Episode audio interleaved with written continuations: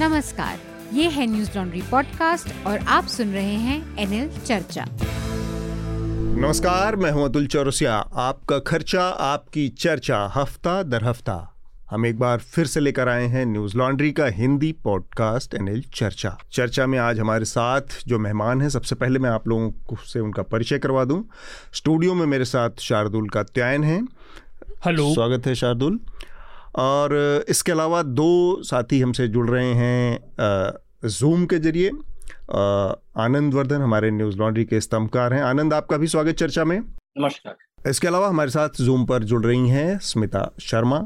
स्मिता विदेश मामलों में, अंतर्राष्ट्रीय मसलों पर काफ़ी लिखती पढ़ती रही हैं। आप लोगों ने न्यूज़ लॉन्ड्री पर उन्हें बार बार सुना भी है, उनके टीवी शोज़ भी आपने देखे होंगे, आई एम श्योर। तो आज स्मिता भी हमारे साथ होंगी और चूँकि अंतर्राष्ट्रीय राजनीति के नज़रिए से कई सारे डेवलपमेंट हैं इस हफ्ते, तो उनमें से हम कोशिश करेंगे कुछ एक पर बातचीत करने की। स्मिता उस पर अपना एक नज़रिया हमें दे पाएंगी। बहुत सारे घटनाक्रम हैं। मैं चाहूँगा कि जब शार्दुल उनकी जानकारी दें, सुर्खियों के बारे में बात करें, उससे पहले एक बहुत ही जो कहें कि ताज़ा तरीन एक घटना हुई है जो ब्रिटेन की महारानी हैं, क्वीन एलिजाबेथ, उनकी मृत्यु हो गई 96 साल की उम्र में। तो मैं चाह रहा था कि चूँकि भारत का जो पूरा औपनिवेशिक दौर रहा है, जो अंग्रेज़ों के शासन का दौर रहा है, वो ब्रिटेन से बहुत करीब से जुड़ता है और क्वीन एलिजाबेथ उसकी प्रतिनिधि रही हैं, चेहरा रही हैं। तो उनकी मौत को लेकर बहुत सारी तरह तरह के विचार हैं लोगों के, तरह तरह के उनका जो कार्यकाल रहा उस पर अपना उसका एक नज़रिया है। तो इस लिहाज से मैं चाह रहा था कि एक एक टिप्पणी जो हमारे सारे पार्टिसिपेंट हैं उनकी सबसे पहले इसमें शामिल कर लें।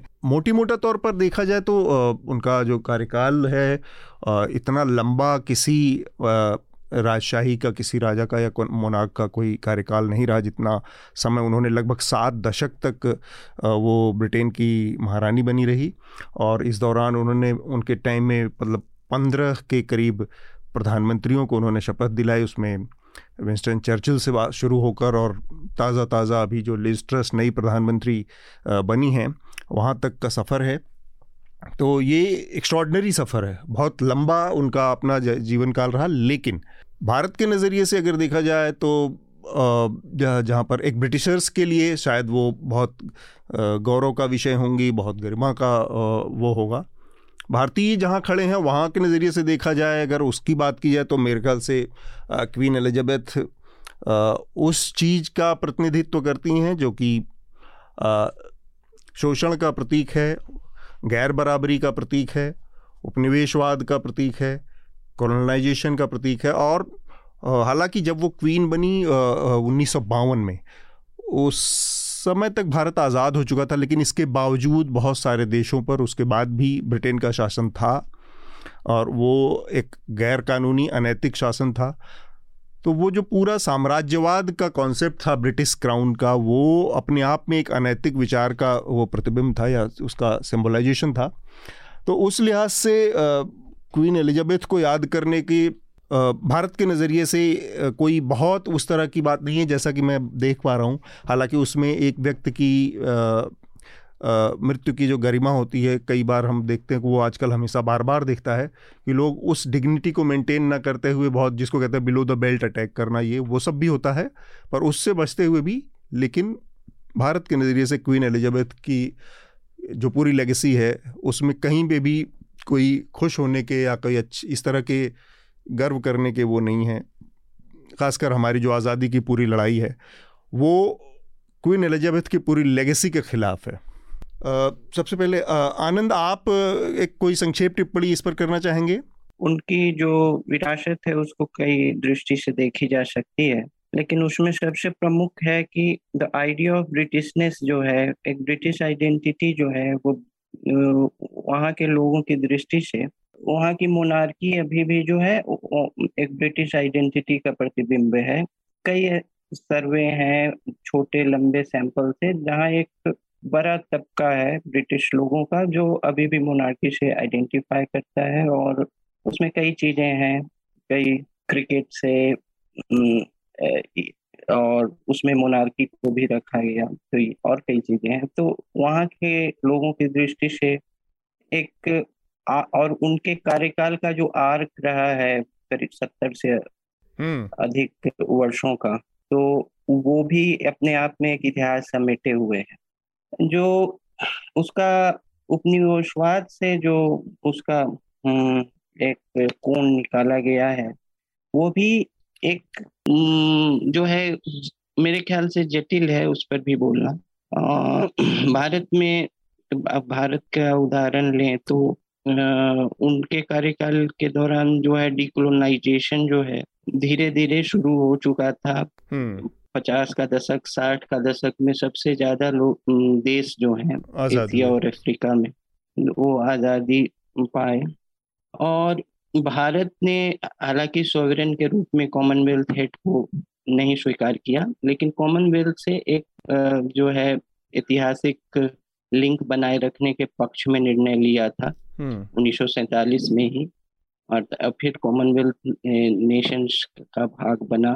और जो ऐतिहासिक उस लिंक को कई उसके कारण थे, उसमें अभी मैं डिटेल में नहीं जाना चाहूँगा, लेकिन हाँ ऑस्ट्रेलिया की तरह और कई ऐसे कॉमनवेल्थ देशों हैं जिनकी तरह वो सोवरेन के रूप में उन्हें स्वीकार नहीं किया, लेकिन कॉमनवेल्थ का के ऐतिहासिक जो उसके लिंक थे उसको पूरी तरह काटा भी नहीं। हाँ, तो और जब 1961 में एलिजाबेथ जो आई थी भारत जब, और प्रधानमंत्री नेहरू ने एक बहुत रेड कार्पेट वेलकम दिया था, उसपे जो और रेड जो उस समय के आलोचक थे वो कला के में हों, पत्रकारिता में हो, साहित्य में हो, जैसे नागार्जुन की एक बहुत प्रसिद्ध कविता है कि आओ रानी हम ढोएंगे पालकी, यही राय हुई है जवाहरलाल की। तो ये जो उस एक व्यंग्य था कि उसी के कि जो उपनिवेशवाद का इतिहास भारत में रहा, उसके बाद जो लिंक है और भारत की उस समय की दुर्दशा और आर्थिक जो विषमताएं थी उससे उस स्वागत को जोड़ा गया था और उस पर व्यंग्य किया था। लेकिन इन सब के बावजूद मेरे ख्याल से एक जो बैंड ऑफ लॉयल्टी जो है और एक जो अनकोडिफाइड वैल्यूज जो हैं जो जिसके कारण एक आप जो लोकतांत्रिक तर्क से जो है उस तरह के जो लॉयल्टी है जो लोगों की एक मोनार्की, जैसे कि मार्क टली ने जो कि कई मामलों में भारत में सेलिब्रेटेड जर्नलिस्ट हैं, बीबीसी के बहुत सम्मानित कॉरेस्पॉन्डेंट भारत में रहे, हाल ही में उनके देहांत से पहले जब बर्मिंघम में कॉमनवेल्थ खेल हो रहे थे जी, उन्होंने हिंदुस्तान टाइम्स में एक आर्टिकल में उन्होंने एक संक्षिप्त टिप्पणी की थी। उस हालांकि वो आर्टिकल दूसरे मामले पे था कि आई एम ए मोनार्किस्ट, मतलब कि बाकी चीजों में उनके वो दूसरे दीर्घाओं में सेलिब्रेटेड हो, लेकिन उनकी मान्यता थी कि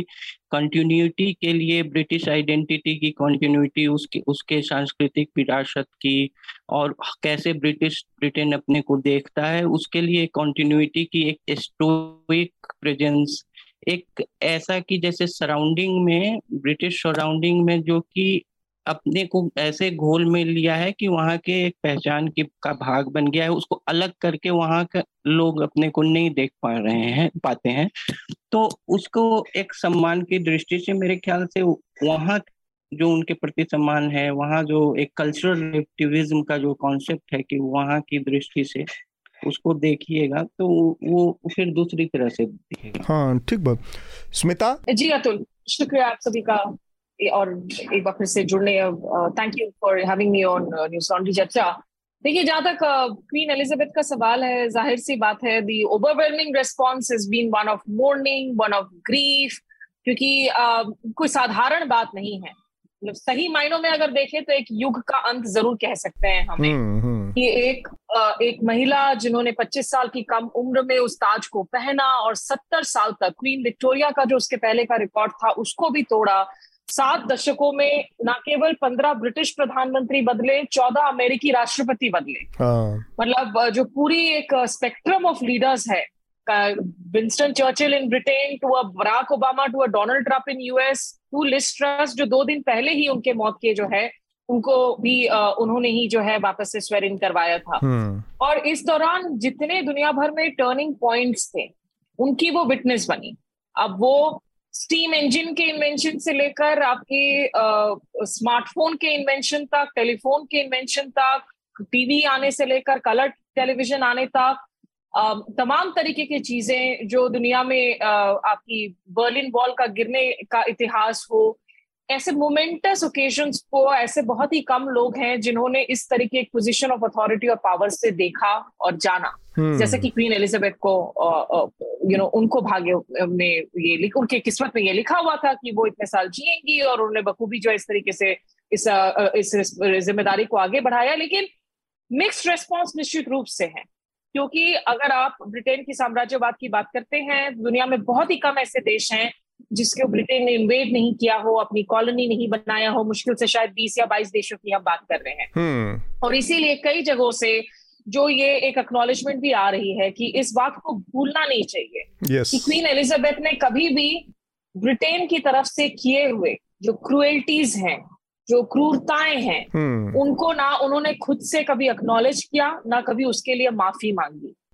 आप अगर दक्षिण अफ्रीका में जो एक इकोनॉमिक फ्रीडम फाइटर्स फोरम है, ये left of centre ultra left forum है, इनके अगर बयान को भी देखें जिसमें वो लोग साफ साफ लिखते हैं कि क्वीन एलिजाबेथ ने जो है कभी भी बाकायदा जो है इस मामले पर कोई पोजीशन नहीं ली, बल्कि her family the atrocities that her family inflicted on the native people that Britain invaded across the world, she willingly benefited from the wealth that was attained by the exploitation and murder of millions across the world.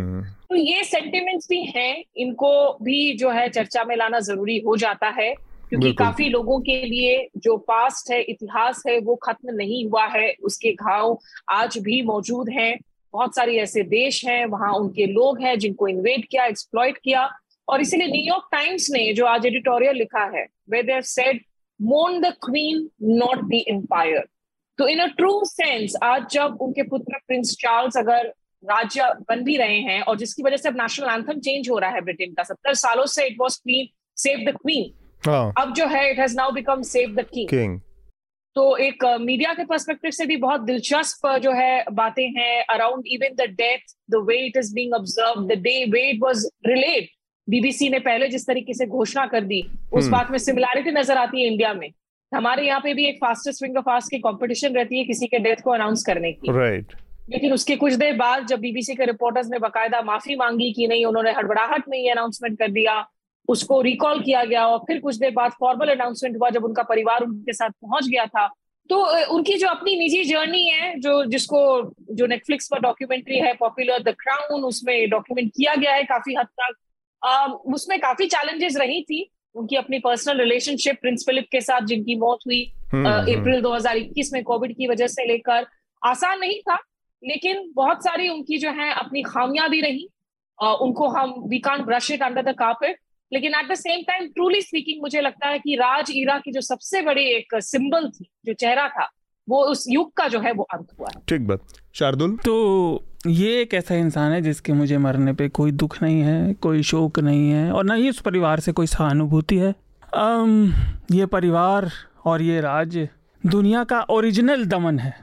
मतलब दमनकारी चेहरा भी नहीं, दमनकारी business. मतलब बड़े बड़े corporates और देशों में अनेक करप्ट लोग हैं, अनेक अत्याचारी लोग हैं, लेकिन उन्होंने भी ब्रिटिश राज सत्ता को बिल्कुल बाहर कर दिया। मैं एग्जांपल दूंगा, छोटे छोटे कई चीज़। एक तो छोटा सा करेक्शन, स्टीम इंजन का आविष्कार थॉमस सेवरी ने 1698 में किया था, तो वो एलिजाबेथ से बहुत पहले था। लेकिन मजाक कर रहा हूँ। तो उससे अगला एक कीनिया की महिला है मुथोनी मथांगे। अभी जब जून में इनकी 75वीं जुबली मनाई गई थी एलिजाबेथ द्वितीय की, तो उन्होंने कहा था कि वो कंपनसेशन जिसकी ये बात कर रही हैं, जो रिकन्सिलिएशन की बात कर रही हैं वो कहाँ हैं? ये महिला जिंदा हैं और ये कीनिया के एक स्वतंत्रता सेनानी की पत्नी हैं जिन्हें लूट कर टॉर्चर किया गया। और आपको ओरिजिनल नाजी कैंप देखने हैं तो आप ब्रिटिश साम्राज्य के अफ्रीका में, एशिया में लोगों को कैसे रखा जाता था वो देख लीजिए। भारत के परिप्रेक्ष्य में जितना नाजी जर्मनी ने ज्यूज़ और सेंट्रल यूरोप में अत्याचार किया उससे कहीं ज़्यादा हमारे ऊपर हुआ इस उपमहाद्वीप पर, अगर हम सारे देश जो उनके राज के अंदर थे मिला लें तो। ब्रिटिश साम्राज्य की इतिहास वो ब्रिटेन में इसीलिए नहीं पढ़ाते हैं क्योंकि वो शर्मनाक है और इन्फॉर्मेशन के युग में उसका कोई, इस मोनार्की का कोई मतलब औचित्य नहीं है, कोई ज़रा सी भी इज्जत नहीं है, होनी भी नहीं चाहिए। एक और चीज़, इन्होंने लूट का नेटवर्क ही नहीं बनाया, वो नेटवर्क आज भी ज़िंदा है। लंदन की फाइनेंशियल कैपिटल अलग होती है, दुनिया में जितने भी ये केमैन आइलैंड्स और ये सब जो फाइनेंशियल हेवन हैं ये अभी भी सारे पैसे को मनी लॉन्ड्रिंग इंग्लैंड ही करता है, ये वही सत्ता है। और जो चार्ल्स अब बैठे हैं तो ये युग का अंत है, बिल्कुल मान रहा हूँ, लेकिन ये पतन की शुरुआत है। एक आखिरी बात, हम केवल व्यक्तिगत तौर पर भी अगर इन्हें देखें तो बहुत सारे लोगों को पता नहीं होगा, एलिजाबेथ द्वितीय की दो कज़िन भी थीं जिन्हें कुछ मेंटल प्रॉब्लम थी तो उन्हें अलग फेंक दिया गया, अलग किनारे कर दिया गया, उनसे कोई मिलने नहीं जाता था। और उनकी कब जब वो मर गई तो कब्र पर प्लास्टिक के टैग लगे हुए थे। जब प्रेस में ये कहानी बाहर आई कुछ साल पहले तो उन पर ग्रेव स्टोन लगाए गए। तो ये कोई बहुत अच्छी फैमिली नहीं है, ये इन ब्रीडिंग से भली बड़ी है।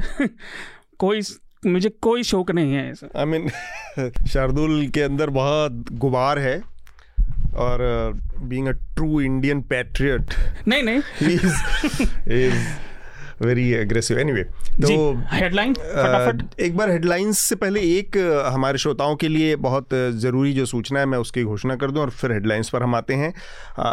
इसी शनिवार को जब ये पॉडकास्ट आप सुन रहे होंगे उसी समय के आसपास शनिवार को पूरे दिन न्यूज़ लॉन्ड्री एक इवेंट कर रहा है, पूरे एक दिन का इवेंट है ये, इंटरनेट फ्रीडम फाउंडेशन के साथ मिलकर ये कोलैबोरेशन में हो रहा है जिसमें इंटरनेट फ्रीडम ऑफ स्पीच, इससे जुड़ी जो लॉ हैं, जो पॉलिसी मेकिंग है क्या हो सकती है, उन तमाम पहलुओं पर बात करने के लिए बड़े अच्छे अच्छे देश और दुनिया के अलग अलग हिस्सों के कुछ लोग शामिल होंगे, बातचीत होगी, उसमें एक्सपर्ट्स जो हैं वो अपनी ओपिनियन देंगे। ये कॉन्फ्रेंस शनिवार को है और ये सबके लिए खुला है। इंडिया इंटरनेशनल सेंटर में ये आयोजित हो रहा है, जो कि बस एक केवल इसमें कंडीशन है कि आपको रजिस्ट्रेशन पहले से कराना होगा और उसके बाद आप इस इवेंट में पार्टिसिपेट कर सकते हैं। इसके अलावा एक और सूचना हमारे दर्शकों के लिए, सब्सक्राइबर्स के लिए और उन श्रोताओं के लिए जो न्यूज़ लॉन्ड्री को देखते पढ़ते सुनते हैं, बैक इन टाइम के नाम से एक नया शो हमारा रिलीज़ हुआ है। इसमें आप वरिष्ठ जो डॉक्यूमेंट्री मेकर हैं आनंद वटवर्धन की बातचीत सुन सकते हैं कुणाल कामरा के साथ। ये पेवॉल के पीछे है हमारा कंटेंट तो ये उनको अवेलेबल होगा जो कि हमारे सब्सक्राइबर्स हैं। तो अगर आप चाहते हैं कि आनंद पटवर्धन और कुणाल कामरा की बातचीत क्या है, बेसिकली ये हमारे समय का जो ये जो दौर है इसमें कम्युनलिज्म है और तमाम इसके जो पहलू हैं उन पर बातचीत है बहुत विस्तार से। तो इसके लिए आपको सब्सक्राइब करना पड़ेगा न्यूज़ लॉन्ड्री को। जो सुर्खियां हैं शार्दुल, एक बार आप उनके बारे में अब आप हमारे श्रोताओं को अवगत कराएं फिर हम चर्चा को आगे बढ़ाएंगे। जी, सुर्खियों से पहले इस इवेंट को रजिस्टर करने के लिए, इस इवेंट में रजिस्टर करने के लिए आपको लिंक हमारी चर्चा के नीचे भी मिल जाएगा। इस हफ्ते बहुत सारी सुर्खियां रहीं। पहला, और हम इस विषय पर बात भी करेंगे, राहुल गांधी ने कन्याकुमारी से कांग्रेस की भारत जोड़ो यात्रा आरंभ करी। ये पद यात्रा है तो वो पैदल चलेंगे, वो कन्याकुमारी से कश्मीर तक करीब 3,570 किलोमीटर की यात्रा करेंगे। और कांग्रेस के शब्दों में वो नफरत के वातावरण में बेरोजगारी और महंगाई के मुद्दे देश में उठाएंगे। दूसरी सुर्खी झारखंड से, झारखंड विधानसभा में हेमंत सोरेन ने विश्वास प्रस्ताव जीत लिया। भाजपा ने इस विश्वास प्रस्ताव में सदन से वॉकआउट कर दिया। ये जो विश्वास प्रस्ताव ये खुद वही लेकर आए थे, हेमंत सोरेन की तरफ से ही आया था, उनके खिलाफ किसी विपक्षी पार्टी का विश्वास प्रस्ताव नहीं था क्योंकि भाजपा खुद इसमें से वॉकआउट कर गई। नहीं, लेकिन ये है ना कि फिर ये अगले मेरे ख्याल से 6 महीने साल भर तक अब दोबारा नहीं आ सकता तो वो उससे सेफ हो गए हैं। ये शायद उस पूरी जो चकल्लस चल रही थी विधायकों के खरीदने की, इनके दो कांग्रेस के विधायकों के पास जो बड़े पैमाने पर रकम मिली थी नगद बंगाल में इनके, उसके उससे जुड़ा है, उसके एहतियातन ये सारी चीज़ें हो रही हैं। दिल्ली सरकार ने भी इस तरह से एक अविश्वास प्रस्ताव, और हेमंत सोरेन के खिलाफ भी कुछ था कि उनका चुनाव रद्द करने का, सीट रद्द करने का, तो मेरे ख्याल से उससे बचाव के लिए किया गया है। अगली सुर्खी है, भारत इस हफ्ते यूके को पीछे छोड़कर दुनिया की 5वीं सबसे बड़ी अर्थव्यवस्था बन गया। अगली सुर्खी मौसम से जुड़ी है। भारत के कई राज्यों में बारिश का प्रकोप अभी भी जारी है। इनमें मुख्य है महाराष्ट्र, उड़ीसा, कर्नाटक, इनमें अभी भी बारिश की चेतावनी दी जा रही है। बेंगलुरु की हालत काफ़ी खबरों में रही और समय रहा तो हम इस पर थोड़ी सी बात करेंगे कि वहाँ पर बहुत ज़्यादा पानी भर गया और चाहे वो अमीर हो या गरीब, शहर के एक सेक्शन में सबको भुगतना पड़ा। लोग ट्रैक्टर और नावों पर चल रहे थे। एक विषय जिस पर हमने बात की, इंग्लैंड की रानी एलिजाबेथ द्वितीय की कल रात मृत्यु हो गई थी। बृहस्पतिवार रात भारत के हिसाब से वो 96 वर्ष की थीं और सबसे लंबे समय तक उन्होंने ब्रिटिश के तख्त पर शासन किया। ब्रिटेन से ही दूसरी सुर्खी, ऋषि सुनक को हराकर 47 वर्ष की लिज ट्रस यूके की नई प्रधानमंत्री बन गई हैं। आज समय रहा तो हम इस पर भी थोड़ी सी बात करेंगे। बिल्कुल। गुरुवार शाम प्रधानमंत्री मोदी ने राजपथ का पुनर्नामांकन कर्तव्य पथ रूप में किया और वहाँ पर उन्होंने सुभाष चंद्र बोस की एक प्रतिमा का अनावरण भी किया। ये सेंट्रल विस्टा जो प्रोजेक्ट चल रहा है उसका पहला हिस्सा था। दूसरी सुर्खी क्रिकेट जगत से, भारत पाक मैच में अर्शदीप सिंह, भारत के क्रिकेटर हैं, उनसे एक कैच छूट गया था। उसके बाद पहले उनके विकिपीडिया पेज से छेड़छाड़ हुई, उनके जन्म स्थान को बदलकर खालिस्तान कर दिया गया और उन्हें खालिस्तानी दस्ते का एक सदस्य भी बताया गया। उसके बाद उन पर उनसे सोशल मीडिया पर बहुत ज़्यादा बदतमीजी और अपशब्द कहे गए और हमले हुए, मामला काफ़ी बढ़ा। तो उसके बाद भारत सरकार ने विकिपीडिया से 24 घंटे में छेड़छाड़ करने वालों से जुड़ी जानकारी देने के लिए कहा। ये मामला सोशल मीडिया पर काफ़ी उछला 2 दिन। अगली सुर्खी भी भारत से ही जुड़ी है लेकिन बांग्लादेश भी इसमें है। बांग्लादेश की प्रधानमंत्री शेख हसीना 4 दिन की यात्रा पर भारत आई हैं और इस दौरान ऊर्जा और व्यापार से जुड़े मुद्दों पर द्विपक्षीय बातचीत और डील से जुड़ी बातचीत होने की संभावना है। बांग्लादेश से पानी का बंटवारा भी हमारा एक मुद्दा है और तीस्ता का बंटवारा जो जी है। तो तीस्ता नदी के मामले में बांग्लादेश पानी का बराबर बंटवारा चाहता है लेकिन पश्चिम बंगाल सरकार इसके खिलाफ है। अगली सुर्खी ह्यूमन डेवलपमेंट इंडेक्स की, 191 देशों की मानवीय विकास सूचकांक की सूची में भारत गिरकर 132वें स्थान पर आ गया 2021 में। इससे पिछले वर्ष 2020 में हम 131वें स्थान पर थे। भारत के जो पड़ोसी देश हैं श्रीलंका, चीन, बांग्लादेश और भूटान, वो इस सूची में हमसे आगे हैं। हमसे पीछे हैं केवल पाकिस्तान, नेपाल और म्यांमार। तो ये कोई अच्छी बात नहीं है। और स्विट्जरलैंड इस सूची के टॉप पर रहा और सबसे नीचे चैड और नाइजर रहे जो अफ्रीकी देश हैं। और आखिरी सुर्खी, पिछले हफ्ते हमने बात की थी पाकिस्तान से, वहाँ हालात अभी भी खराब हैं बारिश से बाढ़ के। हाँ। पाकिस्तान का प्रशासन वहाँ की जो सबसे बड़ी झील है मंचर, उसको भरकर उमड़ने से रोकने की पूरी कोशिश कर रहा है। वो काफ़ी भर गई है। ठीक मैम, 2 सुर्खियां और हैं जिनको मैं जल्दी जोड़ देना चाह रहा हूँ। दोनों एक तरह के संवैधानिक क्लैरिटी की डिमांड करते हैं मुद्दे। ये आरक्षण से जुड़ा मसला है। उत्तर प्रदेश में 17 ओबीसी जातियों को एसटी एससी कैटेगरी में डालने का फैसला पिछली सरकार ने किया था उत्तर प्रदेश की, जिसे अब फिर से इलाहाबाद हाईकोर्ट ने रद्द कर दिया है। उसका कहना है कि इस तरह की कोई सूची बनाने का अधिकार सिर्फ और सिर्फ पार्लियामेंट को है। इसको लेकर अब उत्तर प्रदेश सरकार ने सुप्रीम कोर्ट में जाने की बात कही है और वहाँ पर इस पर फिर से पुनर्विचार करने की मांग की है, पर विचार कर रही है, सॉरी। और दूसरा इसी से जुड़ा मसला है जो कि आरक्षण का मुद्दा इस समय बहुत चर्चा में है। EWS कैटेगरी को लेकर, जब से ये कैटेगरी केंद्र सरकार ने पारित की थी, ये मेरे ख्याल से 2018 में 143वां अमेंडमेंट था ये, जिसके ज़रिए EWS को शामिल किया गया था रिजर्वेशन के उसमें। तो शायद आनंद बता पाएंगे। इस पर सुप्रीम कोर्ट विचार करने के लिए तैयार हो गया है। उसका कहना है कि इसको फिर से इसका संवैधानिक औचित्य है या नहीं है, इस पर विचार किया जा सकता है। इस पर विचार करने के लिए उसने 3 मुद्दों को रेखांकित किया है और आगे इस पर कोर्ट में सुनवाई होगी। 103वां था, 103वां, सॉरी 43वां नहीं, 103वां, ठीक बात। तो हम अब चर्चा को अपनी शुरुआत में सबसे पहला जो विषय है वो ये कि कांग्रेस पार्टी ने एक भारत जोड़ो यात्रा शुरू की है जिसमें राहुल गांधी कन्याकुमारी से लेकर कश्मीर तक की यात्रा करेंगे अगले 6 महीने तक, और इसमें जैसा कि शार्दुल ने बताया 3500 किलोमीटर से ज़्यादा की वो दूरी तय करेंगे।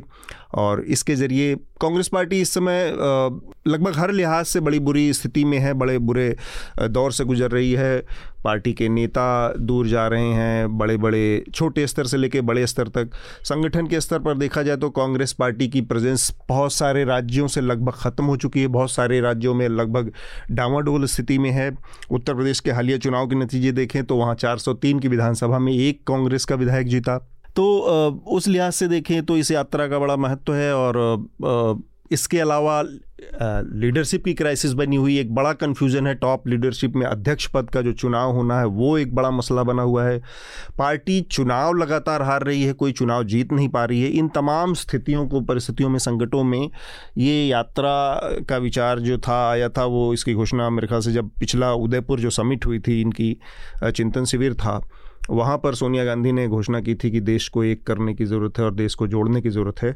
तो उस पर बहुत सारे लोगों के एक लेजिटिमेट कंसर्न सवाल उठाए थे। बहुत सारी विपक्षी पार्टियों ने तंज में ये सवाल उठाया था कि पहले कांग्रेस को जोड़ने की ज़रूरत है, इसके बाद देश को जोड़ने की नौबत आएगी राहुल गांधी के लिए, जो बड़ी चुनौती है। तो इस यात्रा के नज़रिए से कांग्रेस पार्टी के लिए निश्चित रूप से एक तो अगर लीडरशिप के ही मसले पर पहले बात किया जाए तो राहुल गांधी लगातार एक अनिच्छा जताते रहे हैं। अभी हाल फिलहाल तक उनका यही स्टैंड रहा है। हालांकि पार्टी के तमाम नेता कह रहे हैं कि वो उनसे चुनाव लड़ने के लिए और उनसे अध्यक्ष पद का पद फिर से संभालने के लिए कहेंगे। इसके बावजूद राहुल गांधी इस चीज़ के लिए तैयार नहीं हो रहे, लेकिन वो यात्रा कर रहे हैं, पार्टी को एकजुट करने की कोशिश कर रहे हैं। अगर एक चीज़ समझने की कोशिश की जाए कि आज की तारीख में आनंद और स्मिता कि कांग्रेस पार्टी का जो सबसे बड़ा जो संकट है इस समय वो ये है कि ग्राउंड पर जो प्रेजेंस है उसकी, और ख़ासकर अगर भारतीय जनता पार्टी के मुकाबले में देखा जाए तो हम ये पाते हैं कि भारतीय जनता पार्टी और उसके जो मातृ संस्था है आरएसएस, और आरएसएस के जो तमाम आनुषंगिक संगठन हैं बहुत सारे, किसी भी आप ज़िले में, किसी भी आप गांव में, किसी भी आप कस्बे में चले जाएं तो कम से कम आपको संगठन की जो ज़मीनी स्तर पर जो मौजूदगी है, जो उपस्थिति है, उसकी नज़रिए से बात करें तो कम से कम 3 से 4-5 यूनिट संस्थाएं, संगठन और इकाइयां मिलेंगी। उसमें एक आरएसएस की स्थानीय इकाई होती है जो शाखाएं लगाती है, एक उसमें भारतीय जनता पार्टी की अपनी इकाई ज़िले की होती है, भारतीय जनता, इसके अलावा भारतीय जनता युवा मोर्चा की अपनी अलग इकाई होती है, इसके अलावा विश्व हिंदू परिषद की इकाइयाँ होती हैं, इसके अलावा बजरंग दल का अपनी यूनिट्स होती हैं, इसके अलावा 2-4 हर जगह पे छोटे छोटे इस तरह के राष्ट्र बचाओ समिति, भारत जोड़ो अभियान, है ना, राष्ट्रवादी, इस तरह के 2-4 जो कि मेंटली एसोसिएटेड रहते हैं संगठन, एनजीओस जिनको आप कह सकते हैं, वो भी काम करते रहते हैं। लगभग हर जिले में आपको इस तरह की उपस्थिति मिलेगी। इसके मुकाबले अगर देखें तो जो कैडर बनाता है भारतीय जनता पार्टी के और 12 महीने एक्टिव रहता है, इसके मुकाबले अगर हम देखें तो कांग्रेस पार्टी की 0 प्रेजेंस है संगठनात्मक स्तर पर। पार्टी की जिला इकाइयों को छोड़ दें, और वो जिला इकाइयाँ वो हैं जिनमें बहुत पुराने ऐसे दौर के नेता और वो लोगों का कब्जा है कि नए लोगों के आने के रास्ते नहीं हैं। इसके अलावा वैचारिक रूप से जो आइडियोलॉजिकल चीज़, जैसे जो जो जो ग्राउंड आरएसएस के इन तमाम संगठनों के जरिए भाजपा को फ़ायदा जो मिलता है, उस तरह का वैचारिक आइडियोलॉजी कांग्रेस की आगे बढ़ाने का कोई नेटवर्क ही नहीं है। इस स्थिति में राहुल गांधी की सिर्फ ये पदयात्रा कितना हद तक बदलाव कर सकती है जब आपके फंडामेंटल्स इतने कमजोर हैं? आनंद, 2-3 बातें इसमें हैं। पहली बात है कि यात्राओं का और यात्रा से जो संचालित कैंपेन है उसका प्रभाव पड़ने के लिए आपके पास से एक पॉलिटिकल स्टोरी होनी चाहिए सेल करने के लिए। और वो स्टोरी जो है अभी कांग्रेस के द्वारा नहीं लिखी गई है।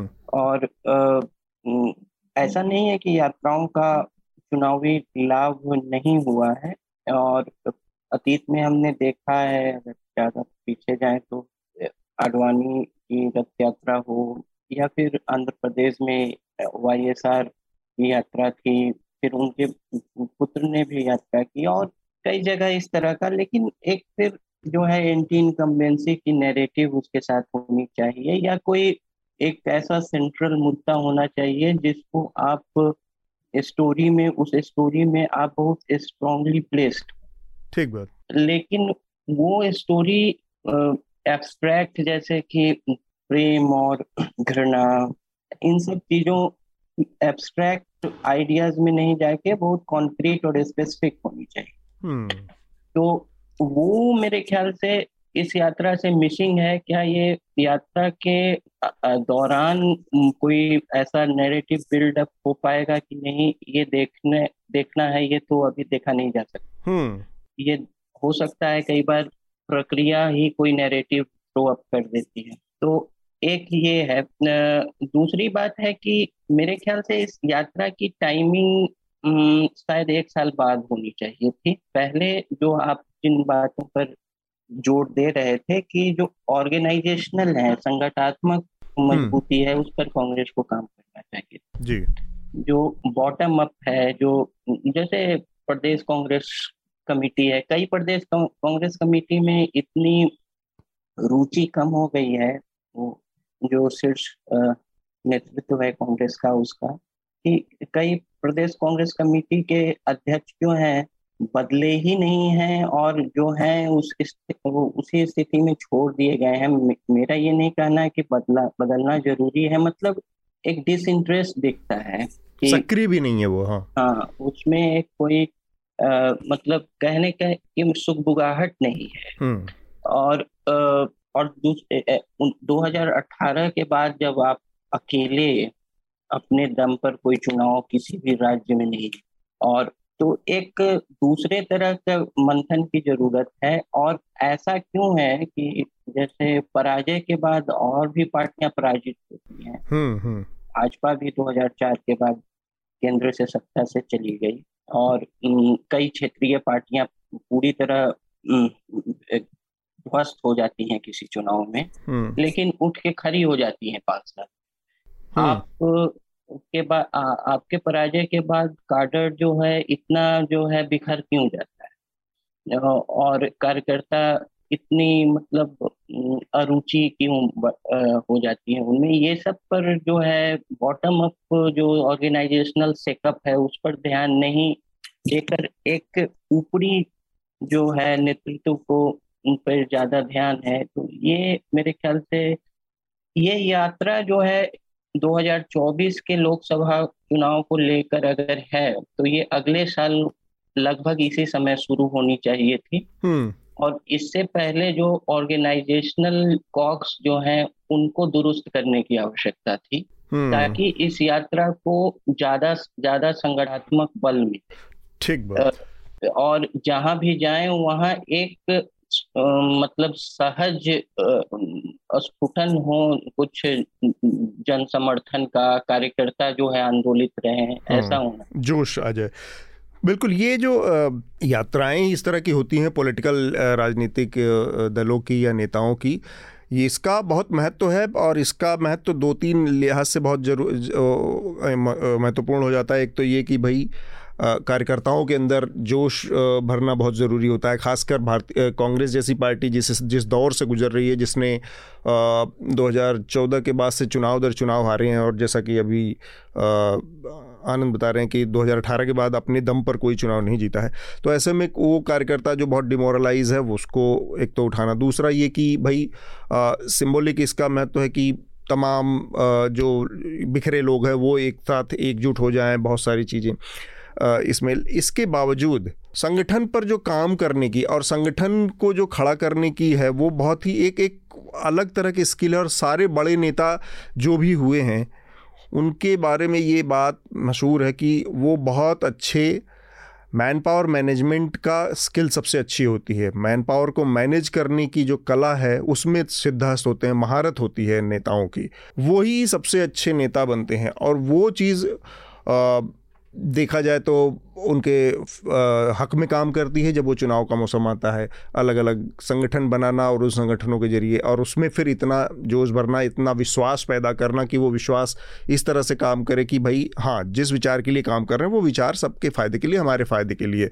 जो सही गलत अपनी जगह है। जैसे कि आरएसएस या भारतीय जनता पार्टी के इसमें लोगों को लगता है कि वो जो काम करे, जो कॉज है उसका, चाहे वो मंदिर बनाने का काम है, चाहे धारा 370 का काम है, चाहे वो एंटी मुस्लिम रेटोरिक्स भी चल रही है, लोगों को लगता है, कुछ लोग उसमें इन्फ्लुएंस हो के उसको सही मान के और अपनी तरफ से लगते हैं, तो वो जो फोर्स फिर मल्टीप्लायर हो जाता है, वो चीज़ मिसिंग है। स्मिता, कांग्रेस पार्टी के लिए सबसे ज़रूरी है कि वो भरोसा जो कैडर में या जो फिर इन्फ्लुएंस करता है और एक गैल्वनाइज इफ़ेक्ट उसका होता है लार्जर, वो कर पाने में पूरी तरह से अभी जो लीडरशिप है कांग्रेस की असफल है हो रही है। और मुझे लगता है इसीलिए जो है इन लोगों ने अभी आनंद जिस टाइमिंग का जिक्र कर रहे थे कि अगले साल होना चाहिए था, मुझे लगता है that could have been too late. ये कैलकुलेशन हो कि पहले जो है संगठन को एक तरीके से थोड़ी ऊर्जा भरने की कोशिश की जाए।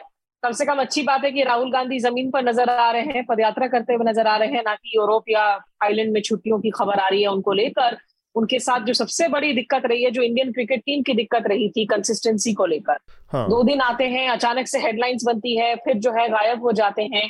या इस यात्रा के जरिए जो ये एक लंबी यात्रा पर निकले हैं, काफी सारे राज्यों से गुजर रही है ये यात्रा, जगह जगह मिनी यात्रा करने का भी इन्होंने ऐलान कर रखा है। लगभग 3500 किलोमीटर से ज्यादा की यात्रा है।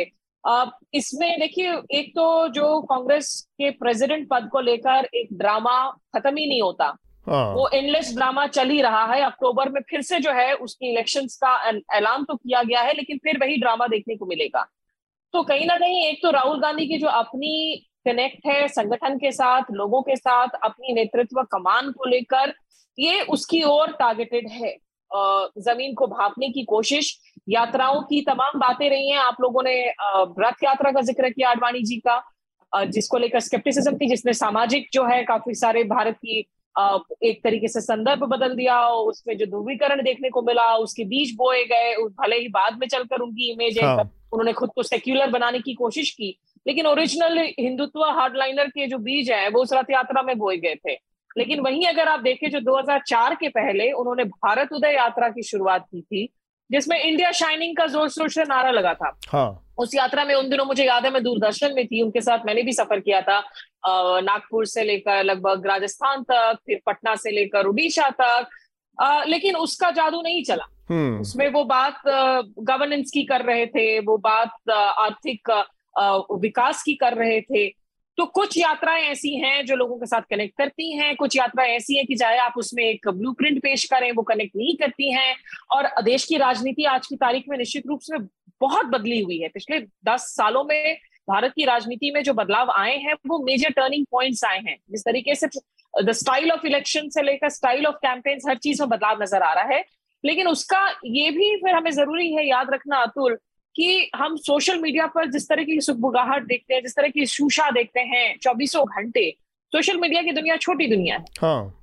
ज्यादातर जो दुनिया है कांग्रेस के, अगर आप लॉयलिस्ट्स की बात करें, उनके जो कार्डर लेवल की आप जिसका जिक्र कर रहे हैं, जो आज वैसे संगठित नहीं है जिस तरीके से बीजेपी या आरएसएस के हैं, लेकिन कार्डर लेवल के वो लोग भी हैं जो आज भी प्रियंका में इंदिरा को ढूंढते हैं, जो अभी भी कांग्रेस को गांधी नेहरू की पार्टी बोलकर जो है पकड़े हुए हैं। उनमें से ज्यादातर लोग आज सोशल मीडिया पर नहीं है। उनके साथ अगर आपको रिकनेक्ट करना है तो आपको वापस जमीन पर जाकर ही जुड़ना होगा। तो मुझे लगता है इस पदयात्रा से इस वक्त चुनावी जो नतीजे हैं 2024 के, उस पर क्या असर पड़ेगा इस पर तो हम कुछ टिप्पणी नहीं कर सकते हैं, हाँ। लेकिन कांग्रेस पार्टी के संगठनात्मक जो चुनौतियां हैं उसके लिए जरूरी था कि पार्टी कुछ करे। अगर इस यात्रा के दौरान वो जो लोगों के मुद्दे हैं उस पर ही बार बार ध्यान को लेकर आ सके, जिसमें नौकरियों की बात हो, इन्फ्लेशन की बात हो, अर्थनीति की, अर्थव्यवस्था की बात हो, ना कि इसे सिर्फ प्रोजेक्ट किया जाए एक गांधी परिवार को आगे पेडिस्टल पर बिठाकर ले जाने की कोशिशों की, larger than life cult images की। तो हो सकता है इसमें से कुछ नतीजे कांग्रेस पार्टी के अपने अंदरूनी राजनीति के लिए जो है सकारात्मक। एक तो जो कांग्रेस को मुझे लगता है इस समय जो एक मानसिकता से निकलने की ज़रूरत है कि ये जो बाय डिफ़ॉल्ट पार्टी या डीएनए पार्टी मानकर चलने वाली मेंटेलिटी वो बहुत डीप रूटेड है कांग्रेसी लोगों में, इसलिए उनको ये उनका आर्ग्यूमेंट ही होता है कि हाँ, अगर गांधी गांधी परिवार ना हो तो वो गोंद ही नहीं रहेगा जो कांग्रेस को जोड़ सकेगी। तो इस आर्ग्यूमेंट को जब तक वो नहीं बदलती, वो अपनी दशा और दिशा आज की तारीख में नहीं बदल सकती। बिल्कुल। तो ये जो ये मेंटेलिटी आपको बेसिकली नाकारा और कामचोर जो वाली मानसिकता है ना, या काम से बचने की, ज़मीन पर मेहनत करने से बचने की जो तर्क है ना कि ठीक है एक चुनाव हार गए तो क्या हुआ, दो चुनाव हार गए तो क्या हुआ, पर अब वो स्थिति नहीं है जो 50 साल 30 साल 40 साल पहले 20 साल पहले थी। और समय भी बदल गया है, राजनीति भी बदल गई है, टेक्नोलॉजी बदल गई है, टेक्नोलॉजी ने लोगों को पूरी तरह से, पीढ़ी बदल गई है। सबसे बड़ी बात है आज वो पीढ़ी नहीं है जिसके ऊपर आज़ादी के आंदोलन का कोई आदर्शवाद हो या उस आदर्शवाद में पली पीढ़ी नहीं है। ये सूचना तकनीकी इंटरनेट के दौर में जवान हुई पीढ़ी, कम से कम एक पीढ़ी तो पूरी एकदम ऐसी है जिसने पूरी तरह से इंटरनेट के दौर में जवान हुई, जिसने मतलब ये कहा जाए कि खबरें मिस इन्फॉर्मेशन के भी दौर में पली बढ़ी है, पल बढ़ रही है। तो यूनिवर्सिटी के दौर में पल रहे हैं, तो उनको इस दौर में बदल रहे हैं जहां लगातार मोदी जी भारत के इतिहास को एक नया स्वरूप देने की कोशिश कर रहे हैं, नए क्लेम्स लेकर आ रहे हैं, और जो ओरिजिनल जो हिस्ट्री के रणनीतिकार थे उनको एक एक करके जो है कहीं ना कहीं उनको हटाया जा रहा है या उनको कम करके आंका जा रहा है। तो एक बदली हुई ये इमेज है इंडिया की आज। अब ये इस माहौल में जब आप ये मेंटेलिटी से अप्रोच करें कि भाई हम डिफ़ॉल्ट पार्टी हैं, हम डीएनए हैं इंडिया के, और ऐसा हो जाएगा, ऐसा होता नहीं। और दूसरा एक बड़ी समस्या जो स्मिता ने कहा कि वो जो ड्रामा है शीर्ष लीडरशिप का, टॉप लीडरशिप का जो ड्रामा है, वो एक बड़ी समस्या है। देखिए अतुल, आप जो बात कह रहे हैं उससे मुझे जो सुनाई देता है ना, उनके अंदर अब जीत की भूख नहीं है। हम जब कुछ अभियान करते हैं, कुछ करना चाहते हैं, तो हमारे अंदर एक भूख होती है ना कि भाई ये काम करना है। सत्ता की भूख है ना भाजपा में, वो कर रही है ना काम को, आपको वो अच्छा लगे ना लगे, लेकिन आज की परिस्थिति में वो रोज़ लगे रहते हैं। अभी उनकी पार्टी बैठक में अमित शाह जी का वो देखा गया बयान आया कि नहीं उद्धव ठाकरे को ठीक करना है। ये बहुत अच्छी चीज़ नहीं है व्यक्तिगत या मॉरल स्तर पे, पर आप देखिए व्यक्ति को किसी चीज़ से तो ड्राइव लेनी पड़ेगी ना। सही गलत पे आप बाद में बहस कर सकते हैं। हाँ भाई, आप किसी चीज़ से तो चलेंगे, आप अगर नहीं हम तो बन ही जाएंगे। इंटेंशन बहुत अच्छी भी है आपकी, लेकिन वहाँ तक पहुँचने का रोड मैप अगर आपके पास नहीं है, और सब कुछ के बाद वो जो इस देश ने सबसे बड़ी जो राजनीति का जो फिलॉसफी दी है सबको, वो है महाभारत। महाभारत में कोई भी चीज़ ऐसी नहीं है जो रूल बुक और आदर्शवाद और सिद्धांत के जरिए हो रही है जी। वो हर चीज़ वैसी हो रही है जो अवसर के अनुकूल देखकर मौके के हिसाब से आप अगर करने की दक्षता है तभी आप कर सकते हैं। तो वहाँ तक पहुँचने का रोड मैप नहीं है आपके पास। आपको पता होना चाहिए कि कर्ण को कब मारना है, आपको पता होना चाहिए कि द्रोणाचार्य को कब मारना है, और आपको पता होना चाहिए कि भीष्म के ऊपर कब हमला करना है। अगर ये रणनीतियाँ नहीं है आपके पास, तो आप नीयत कितनी भी अच्छी हो, वो नीयत वहाँ टॉप पे बैठकर लोगों की ज़िंदगी बदलने का सोचा जा सकता है, लेकिन वहाँ तक पहुँचने के लिए आपको बहुत ही, वो कहते हैं ना, वो एक फिल्म है, वो घटिया सा डायलॉग है, मेरे मन को भाया तो मैंने कुत्ता काट के खाया। नहीं, तो देखिए साम दाम दंड भेद उसी का थोड़ा सा बेहतर तरीका है कहने का, कि राजनीति इन्हीं चीज़ों से भरी हुई है। हम अभी बात कर रहे थे, सत्ता पाने के लिए हमेशा से लोग बहुत कुछ करते रहे हैं। डेमोक्रेसी हमने सिस्टम सुना है, लेकिन इसमें भी आपको हज़ार चीज़ें करनी पड़ेंगी। जो आपने बात कही रोड मैप वाली, देखिए कि ठीक है उनके पास भले ही पूरा रोड मैप से मुझे याद आया शार्दुल, ये रोड मैप का जो रूट मैप है ये भी बहुत अजीब सा, बहुत ही किसी कामचोर आदमी ने जैसा लग रहा है बनाया। इसमें उत्तर प्रदेश, बिहार, उड़ीसा, आंध्र प्रदेश, पूरा का पूरा नॉर्थ ईस्ट, बंगाल, मतलब आप समझिए कि 250 से 300 के आसपास लोकसभा क्षेत्रों को इसमें शामिल ही नहीं किया गया है। इस तरह का रूट मैप है इस यात्रा का। इस पे तो मैं बाद में आऊँगा, मैं तो पहले मेटाफोरिकल है ना, सांकेतिक रोड मैप की बात कर रहा था। आपके पास सारे हो भी नहीं तो भी आपको शुरुआत करनी पड़ेगी, क्योंकि पार्टी में आप तो शीर्ष पर हैं, लेकिन नीचे के लोग तो रोज़ लगे हुए हैं, उन्हें रोज़ का काम है।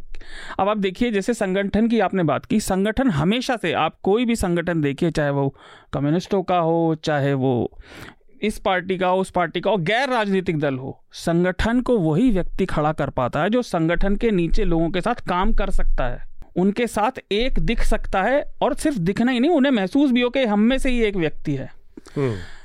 राहुल गांधी के राजनीतिक करियर की, जब वो सत्ता में, मैं बार बार कहता हूँ, कई बार लोगों को अच्छा भी नहीं लगता, मुझे लोग कहते भी हैं कि तुम ज़्यादा ही कुछ बुराई करते हो, मैं बताता हूँ मैं क्यों करता हूँ। 2012 को अगर हम याद करें, मायावती जी मुख्यमंत्री थी जब वो हारी। 2012 को 10 साल हुए हैं, वो आज हम उन्हें कहीं ज़्यादा नीचे मानते हैं राहुल गांधी से। राहुल गांधी सत्ता में परोक्ष रूप से, जब सरकार बनी थी पहली यूपीए की 2004 में फेसबुक नहीं था। फेसबुक एक्स गर्लफ्रेंड को फ्रेंड रिक्वेस्ट भेजने से अब डेमोक्रेसी पलटने लगा है देशों में, लेकिन राहुल गांधी पार्टी नहीं बदल पाए। बहुत लंबा समय बीत गया है। ये बात ठीक है, क्या किसी नेता को इतने चांसेस मिलते जितने उन्हें मिले हैं? नहीं मिले। ठीक है, अब वो फिर से उन्हें एक चांस मिला है, वो कर रहे हैं। और मैं मानता हूँ, ये बात मैं ज़रूर कहूँगा कि शायद पहली बार कांग्रेस ने अपनी पुरानी गलती से एक चीज़ सीखी है। आखिरी सबसे सफल पदयात्रा भारत में जगन मोहन रेड्डी की थी, जब कांग्रेस ने ही उन्हें सत्ता नहीं दी और उन्होंने आंध्र में पदयात्रा करी। पूरे आंध्र में वो पैदल चले। पदयात्रा का फ़ायदा एक ये होता है, जैसे हमने आडवाणी जी की और यात्राओं की बात करी, वो बस यात्रा थी, रथ यात्रा। पद यात्रा में आपको ऐसे ऑप्शन ही मिलते हैं, क्योंकि वो बहुत धीरे चलती है। आपका नहीं, और मासेस से इतना डायरेक्ट कनेक्ट और कोई किसी तरीके से नहीं हो सकता इतने बड़े पैमाने पर। आपको, अगर आप अच्छे से उसे कर रहे हैं तो आपके साथ लोग जुड़ेंगे, आपको वर्कर मिलते जाएंगे। क्योंकि कांग्रेस की प्रॉब्लम यह है कि उनके पास जिले में, हर जिले में वर्कर नहीं है, कैंडिडेट नहीं है। एक चीज़ और, लॉजिस्टिक्स की हम बात करते हैं, आप, मैं, स्मिता, आनंद, हम सभी मीडिया से जुड़े क्षेत्र में रहते हैं। मैं पोस्टर देख रहा था इस यात्रा का, उस पर फोटो थी, अगर मैं उसे थोड़ा सा कॉमिकल में कहूँ तो मम्मी, पापा, दीदी, मैं और जीजा जी, केवल यही 5 लोग थे। अब देखिए, किसी ने डिज़ाइन किया होगा, फिर किसी ने अप्रूव किया होगा, फिर किसी ने छपने भेजा होगा। आप ज़रा सोच के देखिए, हम जब इमेज अप्रूव करते हैं, ये किसने करी? क्या इससे अच्छा मैसेज जाएगा?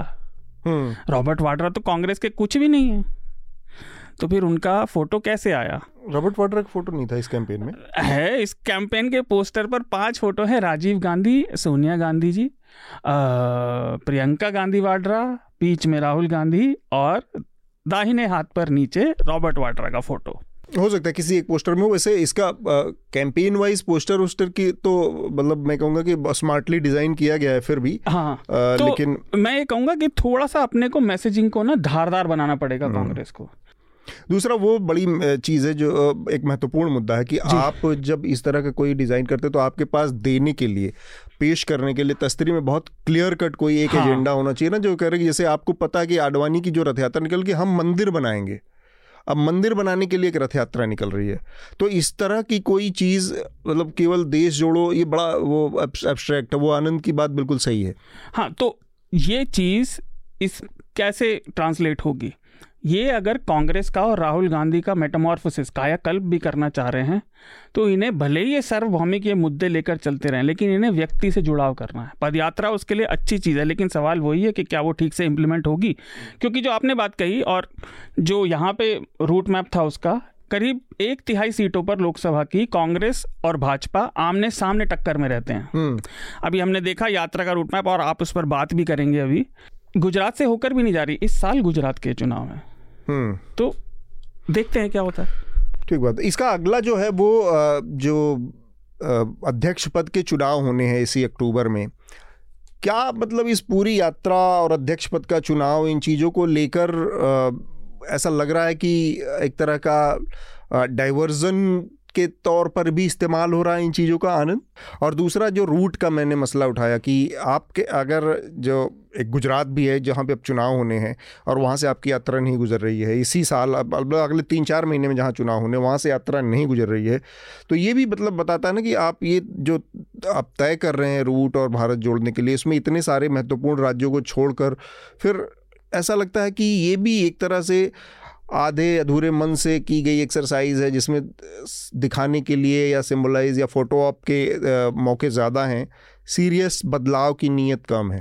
आनंद, देखिए, अभी जो मुझे ऐसा लगता है कि जो ऑपोजिशनल जो पॉलिटिकल स्पेस है, उसमें जो चुनौती कांग्रेस को है कि अगर लोकसभा के स्तर पर बाइपोलर कॉन्टेस्ट चाहती है, मान लीजिए कोएलिशंस की ही बाइपोलर कॉन्टेस्ट आती है कि एक एनडीए और यूपीए, तो उसमें अपने नेतृत्व को लेके बहुत आश्वस्त नहीं है कांग्रेस, क्योंकि उसको लग रहा है कि जो रीजनल सेटअप्स हैं, जो रीजनल स्तर पे या कोई राज्य विशेष में मजबूत नेता हैं, क्षेत्रीय पार्टियां हैं, वो उनसे ये जो है नेतृत्व ले चुकी है और ये एक फिर से वो जो है नेतृत्व ऑपोजिशनल स्पेस में जो है मूल पार्टी जो है राष्ट्रीय स्तर की अभी भी कांग्रेस ही है। अब वो कमजोर है या किसी भी अवस्था में है कांग्रेस ही है, लेकिन तो कांग्रेस को ये एक स्ट्रॉन्ग मैसेज देना कि हम कुछ कर रहे हैं, कुछ एक विजिबिलिटी अपनी बढ़ाना कि हम बहुत ही सीरियस चैलेंजर हैं 2024 में और उसके लिए प्रयास भी काफी कर रहे हैं। और इससे क्योंकि जो अब देखिए कि एक जो रीजनल लीडर्स हैं नीतीश हुए, ममता हुए और भी कुछ साउथ से भी केसीआर निकलेंगे, कुछ ना कुछ कर रहे हैं कि मतलब एक तीसरा मोर्चा बने या बहुत लोग कह रहे हैं कि वही दूसरा मोर्चा होगा, मेन मोर्चा होगा। इससे तो एक ऐसा वातावरण बन गया है कि उसमें कांग्रेस भी अपने जगह को लेके बहुत कॉन्फिडेंट नहीं कि अब कांग्रेस कम से कम ये तो चाहेगी कि अगर स्थिति ऐसी बनी 2024 में कि उसको ऐसे पोजीशन पे रहना है कि वो सरकार का नेतृत्व करे या बाहर से भी समर्थन देने में बहुत निर्णायक स्थिति में रहे, तो उसको जो है इस ओपोजिशनल स्पेस में को ऑक्युपाई करने में एक इंसर्जेंट पार्टी के मेन चैलेंजर हम हैं, उसमें कुछ गतिविधियां दिखानी होगी।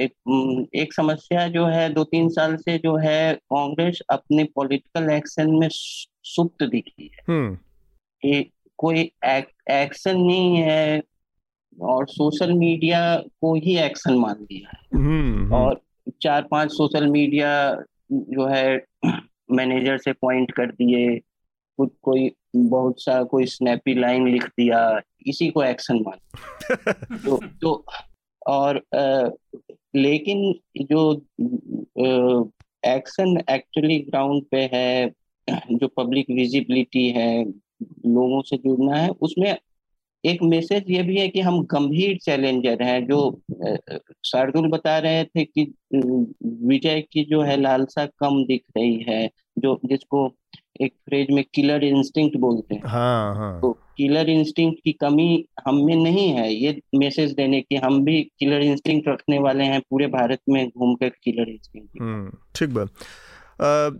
एक और महत्वपूर्ण सवाल और जो कि बड़ा एक संकेत है राहुल गांधी के शुरुआती जो उनका संबोधन था यात्रा की शुरुआत में, स्मिता अगर आपने भी देखा हो और शार्दुल आपने भी ध्यान दिया होगा, पहली बार राहुल गांधी ने कहा ये बात कि सारे विपक्षी दलों को एक होने का मौका है ये, वरना एजेंसीज लगा के आपके पीछे और सबको जिस तरह से ध्वस्त करने की कोशिश की जा रही है, इस देश में लोकतंत्र नहीं बचेगा, तो ये मौका है कि चुनाव से पहले सारे।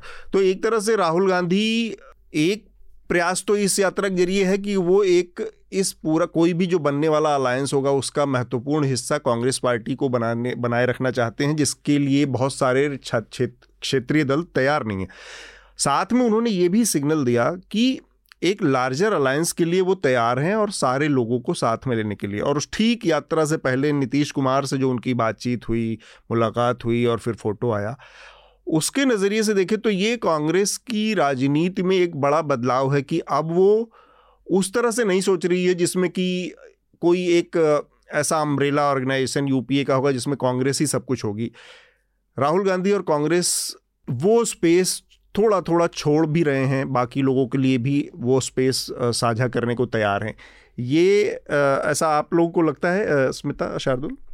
भैया ऐसा अगर हो रहा है तो कम से कम ये थोड़ी सी प्रैक्टिकल अप्रोच होगी फिर जी। इसमें तो कोई शक नहीं है क्योंकि उनकी जो अपनी हालत है आज की तारीख में 2024 के अंदर, ऐसे अभी कोई भी इतने राज्य नहीं है जहां पर जो है वो बिल्कुल बहुत हाई नंबर्स के साथ उनकी जीतने की उम्मीद है।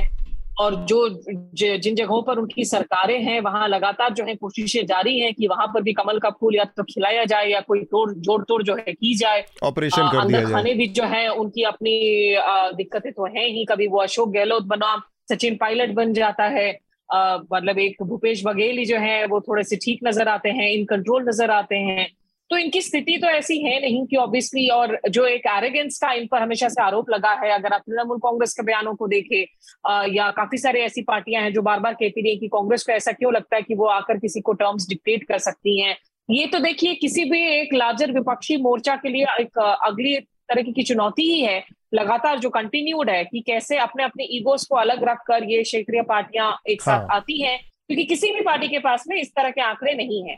और कांग्रेस के इस आरोप में भी दम है कि आम आदमी पार्टी अपने ऊपर हो रहे रेड्स को लेकर तो बहुत ज्यादा शोर शराबा करती है, लेकिन आप आम आदमी पार्टी को नहीं देखेंगे किसी और राजनीतिक दल के सपोर्ट में आकर बयान देते हुए, तो दूसरी पार्टियां फिर भी करती हैं। कहीं और आईटी रेड हो जाए, ईटी रेड हो जाए, तो उनकी तरफ से सिर्फ और सिर्फ जो है सन्नाटा ही जो है उनकी स्ट्रैटेजी है। तो ये निश्चित रूप से किसी भी मोर्चे को साथ लाने के लिए देखिए कांग्रेस की भूमिका जरूरी है, इस बात को बार बार कहा जाता रहा है।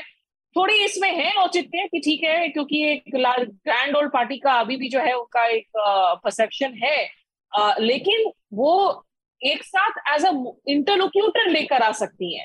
वो ये ना सोचे कि वो बतौर लीडर ही लेकर आएंगी, वो बिल्कुल किंग मेकर बनकर आएंगी। और वो जो चाहेंगी, वो एक विपक्षी मोर्चा जब साथ आता है तो वो उनकी बातों को माना जाएगा। तो ये एक निश्चित रूप से जो है इसको टटोल रही है पार्टी अंदर खाने। उनके जितने भी अभी जो नेता जा रहे हैं उसको लेकर भले ही क्रिटिक्स कह ले कि चलो ठीक है, ये सारे नेता गुलाम नबी आजाद हो, आपके कपिल, मतलब तमाम ऐसे नेता जो मंत्री पदों में रह चुके हैं, जिन्होंने लंबे लंबे टर्म्स गुजारे हैं लोकसभा राज्यसभा में, पार्टी का एक तरीके से मलाई काटा है उन्होंने। और उसके बाद जब वो इतने बिटरनेस की बात करते हैं और कोटरी की बात करते हैं, यही वो नेता थे जो दरअसल अभी तक कोटरी बने हुए थे। तो उसको लेकर आर्ग्यूमेंट्स की जा सकती है, लेकिन जो पार्टी की अंदरूनी संकट है, क्राइसिस है, इसको लेकर तो कोई दो राय ही नहीं है कि ये एक एग्जिस्टेंशियल आइडेंटिटी क्राइसिस है आज की तारीख में कांग्रेस। ये बिल्कुल ठीक बात है। एक चीज हमने पिछले हफ्ते भी बात की थी भाई कि चाहे जितने भी अक्षम कहें या कहें कि बहुत लिमिटेड अपील हो, जैसे गुलाम नबी आज़ाद जैसे नेताओं की जो हमेशा ड्राइंग रूम पॉलिटिक्स इन्होंने की है, राज्यसभा के जरिए गए, पार्टी की उस पर भी, लेकिन फिर भी एक आदमी अगर आपसे दूर जा रहा है तो आपकी स्ट्रेंथ कम हो रही है, क्योंकि एक एक आदमी से जुड़ के पार्टी बनती है, चाहे उसकी मास अपील जीरो हो, चाहे ज़्यादा हो, कम हो, बेसी हो, लेकिन हर आदमी को जोड़े रखना आपकी सफलता और असफलता का अंतर पैदा करता है। शार्दुल, देखिए आपकी बात बिल्कुल ठीक है, पर अभी हम जब बात कर रहे थे तो मेरी नज़र में आया कि ये पूरी यात्रा एक अपवाद, एक दो अपवाद हैं, कन्याकुमारी यहाँ से शुरू हुई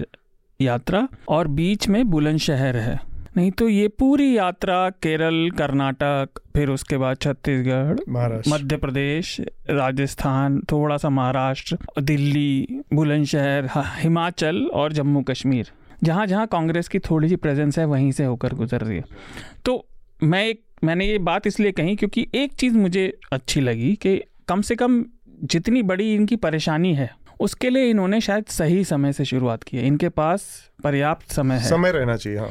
है क्या कांग्रेस की अब जो मनस्थिति है, जो इनका एटीट्यूड है, वो अभी भी जैसा स्मिता ने कहा जीओपी वाला है, लेकिन अब ये बचे नहीं हैं वो। इन्हें जो युद्ध नीति होती है, जो थोड़ा कमज़ोर प्रतिद्वंदी होता है, उसको चपल होना पड़ता है अपनी नीति में, उसको अडेप्ट करना पड़ता है अपने कहीं ज़्यादा स्थूल और बड़े प्रतिद्वंदी के हिसाब से, टैक्टिक्स आपको बदलने पड़ते हैं। कांग्रेस को यही करना पड़ेगा। जो आपने लोगों की बात कही, इन्हें नए लोग जोड़ने पड़ेंगे, क्योंकि देखिए चीज़ें कभी दोबारा एक साथ नहीं होती, like nothing is new under the sun. चीज़ें हमेशा कुछ नई शेप ढाल ज़रूर लेंगी, तो जैसे पहले हुआ था वैसा अब होगा ये तो हो ही नहीं सकता। अब राजनीतिक इतिहास क्या रहा है, हो सकता है कि इनके चुनावी क्या कहते हैं किस्मत बदल जाए, लेकिन अगर नहीं बदले तो इन्हें बैकअप रखना पड़ेगा। इन्हें अपनी पार्टी में कुछ अच्छे नेता लेने पड़ेंगे बिना इस डर के कि वो इन्हें ओवरशैडो करें। उसके बिना कांग्रेस नहीं चल पाएगी उस तरह से जिस तरह से इस देश को ज़रूरत है एक विपक्षी पार्टी की। ठीक बात। पिछले हफ्ते की चर्चा में भी हमने बात की थी पाकिस्तान में बाढ़ की। इस हफ्ते बेंगलोर में पूरा डूबा रहा बेंगलोर सिटी, और इसके अलावा एक और बड़ी जो घटना हुई है, घटना क्या एक डेवलपमेंट है, जो कि बांग्लादेश की प्रधानमंत्री शेख हसीना भारत के दौरे पर रही।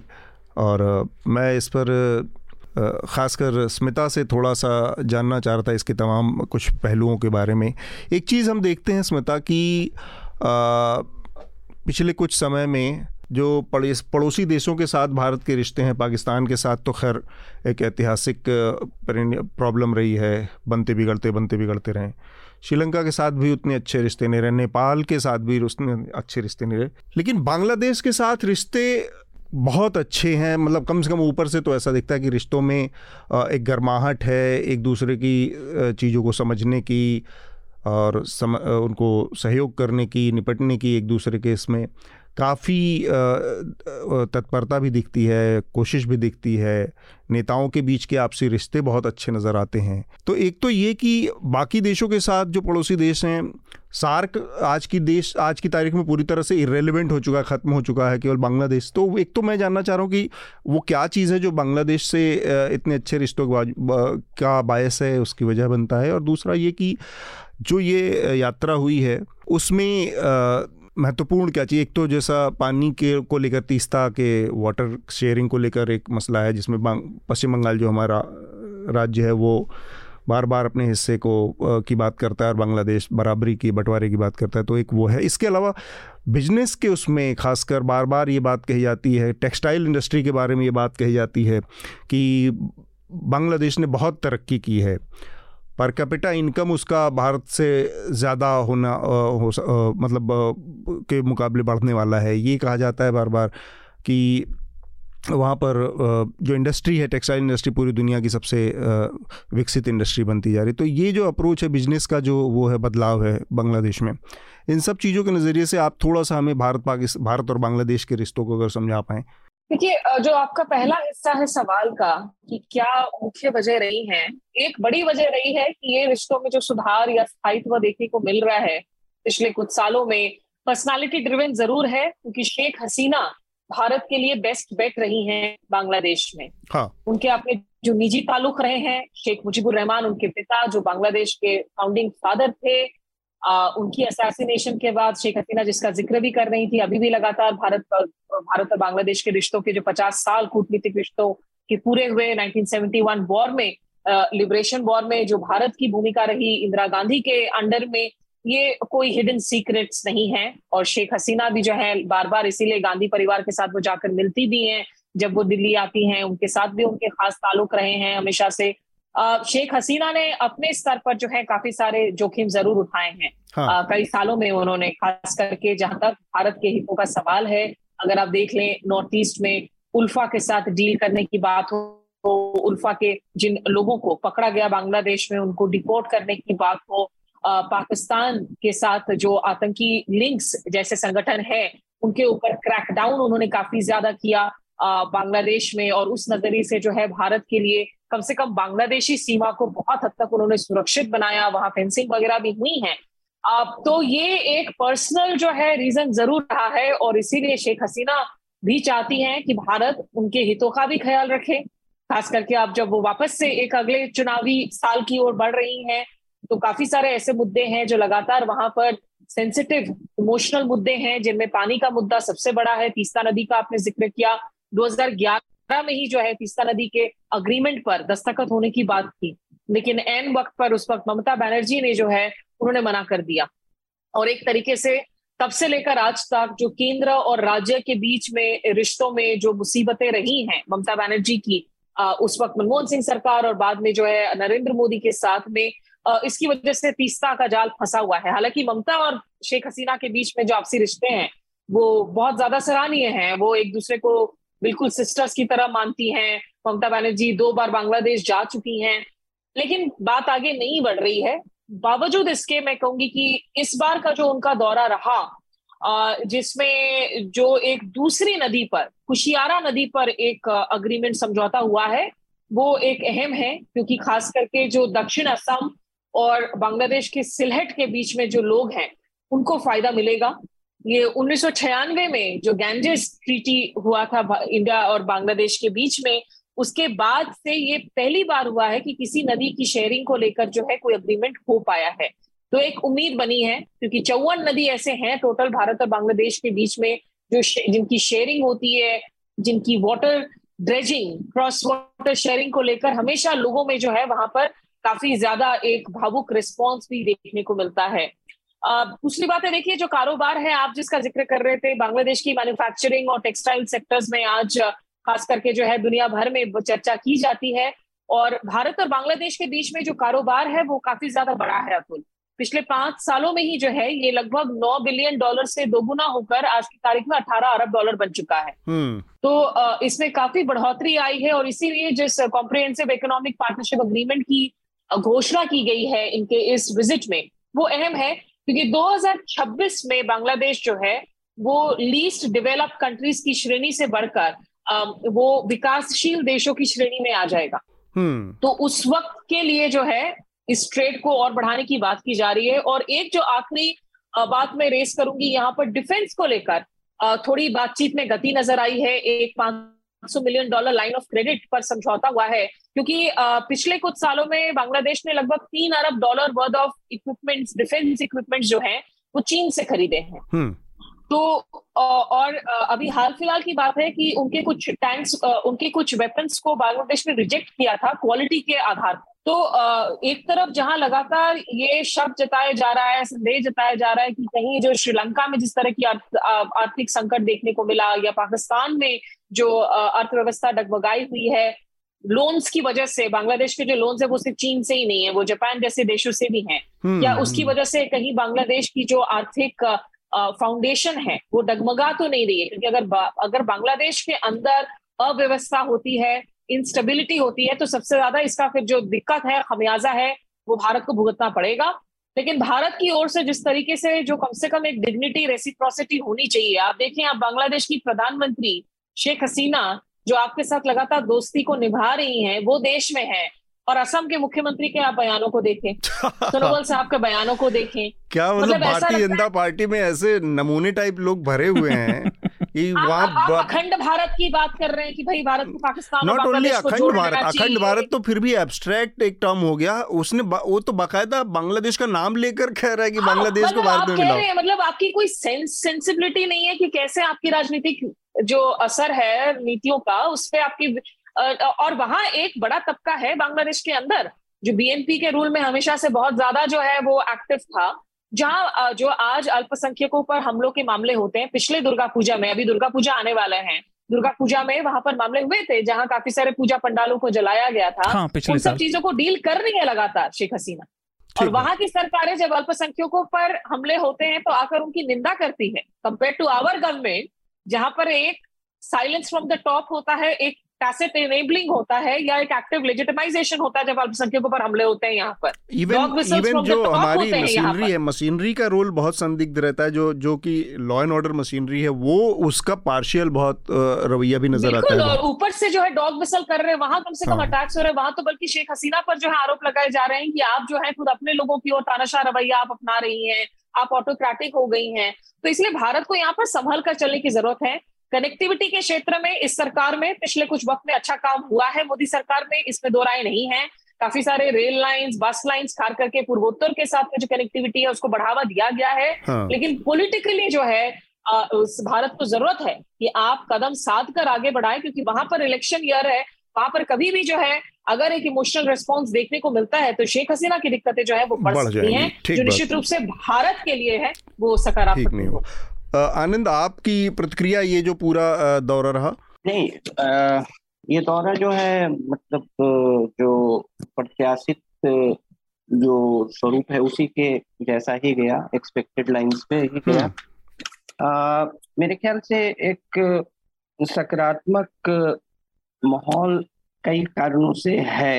भारत का जो आर्थिक कूटनीति है वो नेबर्स के साथ बहुत साफ्टा हो गया, वो बहुत जगह सफल नहीं रहा है। बांग्लादेश उसमें एक अपवाद हो सकता है, साफ्टा की दृष्टि से नहीं, उसके कई अलग कारण है, उसमें डिटेल्स में अभी मैं नहीं जाऊंगा। एक और है कि आपके जो नेबर्स हैं उनसे एक सकारात्मक माहौल बनाने के लिए एक प्रीरिक्विजिट, एक आवश्यक स्थिति होता है कि उनसे बाउंड्री डिस्प्यूट जो है वो डिस्प्यूट्स जो है सेटल्ड।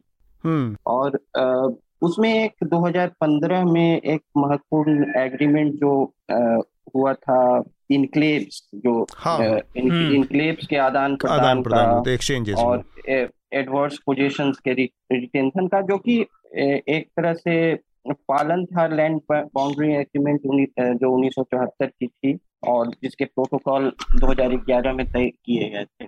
तो वो एक बहुत सकारात्मक माहौल दिया भारत बांग्लादेश रिलेशंस को आजकल पिछले दशक में। ठीक बात। और 2015 का इस पूरे नैरेटिव में 2015 का वो एग्रीमेंट जो है मेरे ख्याल से सबसे महत्वपूर्ण और उससे जो है कुछ इरिटेंट्स जो है बायलैटरल टाइज में ऐसे ही जो है समाप्त हो गए और दूसरे जो महत्वपूर्ण जो आर्थिक है डिफेंस टाइज है उस पे जो है फोकस जो है बढ़ा, क्योंकि जब बाउंड्री डिस्प्यूट्स के जो इरिटेंट्स रहते हैं उसके जैसे और नेबर्स में हम देखते हैं कि उससे जो है काफी जो एक अवरोध पैदा हो जाता है दूसरे चीजों पर सकारात्मक ढंग से काम। ठीक बात। शार्दुल देखिए, सारी अधिकतर बातें स्मिता और आनंद ने बताई। एक दो चीज़ें, जो एक बड़ा पैक्ट है जिसके बारे में अभी बातचीत चल रही है, CEPA, comprehensive economic partnership agreement, ये फ्री ट्रेड का एग्रीमेंट है। मैं मानता हूँ अगर ये जैसा चाह रहे हैं वैसा हो गया तो बहुत अच्छा हो जाएगा, क्योंकि आना जाना भी हमारा काफ़ी आसान हो जाएगा देशों के बीच में, अगर ये सही में फ्री ट्रेड का हो जाता है, फ्री मूवमेंट का। जो नदी की बात है, असल में इसमें पानी का मैनेजमेंट भी एक बड़ा मुद्दा है, क्योंकि हाइड्रो इलेक्ट्रिक डैम भी हैं सभी नदियों पर, और पश्चिम बंगाल को लगता है कि अगर उसे पूरा पानी नहीं मिला तो उसकी पानी की ज़रूरतें पूरी नहीं होगी, उन्हें अपना भी विकास करना है। तो नदी के साथ एक दिक्कत और है, ये जो पानी की दिक्कतें इससे जुड़ी हुई, जो मेरी नज़र में बांग्लादेश को भी प्रेरित कर रहा है, थोड़ा उन्हें पुश कर रहा है कि भारत से वो अच्छे संबंध बनाए। पैंडेमिक में खासतौर से जो छोटे देश रहे, चाहे वो श्रीलंका जैसे है या बांग्लादेश है, वो बहुत अलग थलग रह गए, अकेले पड़ गए, क्योंकि सप्लाई चेन सारी चीन से जा रही थी। तो पूरी दुनिया में भी अलग अलग स्तर पर अलग अलग इंडस्ट्रीज में कोशिश हो रही है कि सप्लाई चेन थोड़ी सी डाइवर्सिफाई की जाए, इनमें विविधता लाई जाए, उस एक लाइफलाइन को तोड़ा जाए। जो ट्रेड की बात है हमारे बांग्लादेश से, तो हमारा भी 1/3 से भी कम है, चीन का वहाँ पे करीब 10% से ऊपर का ट्रेड है बांग्लादेश के साथ, हमारा 3.9% के आसपास है। तो हमें ट्रेड बढ़ाने की ज़रूरत है बांग्लादेश के साथ। एक बड़ी अच्छी बात यह है कि हमारे कल्चरल टाइज बहुत अच्छे हैं, अगर हम इसे ठीक तरह से चला पाते हैं तो ये दोनों देशों के लिए बहुत फ़ायदेमंद होगा, सिर्फ इंडस्ट्री के नहीं। मैं जियोपॉलिटिकल जो मैंने बोला वो क्योंकि साउथ एशिया में स्थिति केवल देशों के बीच की दुश्मनी, सीमा की लड़ाई, इस पे ही नहीं मतलब गड़बड़ा रही, जिस पे हम पिछले हफ्ते बात कर रहे थे, क्लाइमेट चेंज से जुड़ा भी। बांग्लादेश सबसे ज़्यादा खतरे में आए देशों में से एक है, उसका लगभग पूरा डूबने की संभावना है, और उसमें अगर आप देश के इतिहासों में देखें तो कुछ दशकों का समय लग रहा है कि उनका एक बड़ा हिस्सा पानी के नीचे होगा। ये बांग्लादेश के लिए चिंता की बात है, उनकी जनसंख्या कहाँ जाएगी, कहीं और नहीं जाएगी, वो यहीं आएगी, और सबसे अच्छी जगह भी उनके लिए यही होगी। ये हमारे भविष्य में, हमारे जीवन कालों में आ सकती है इस परिस्थिति।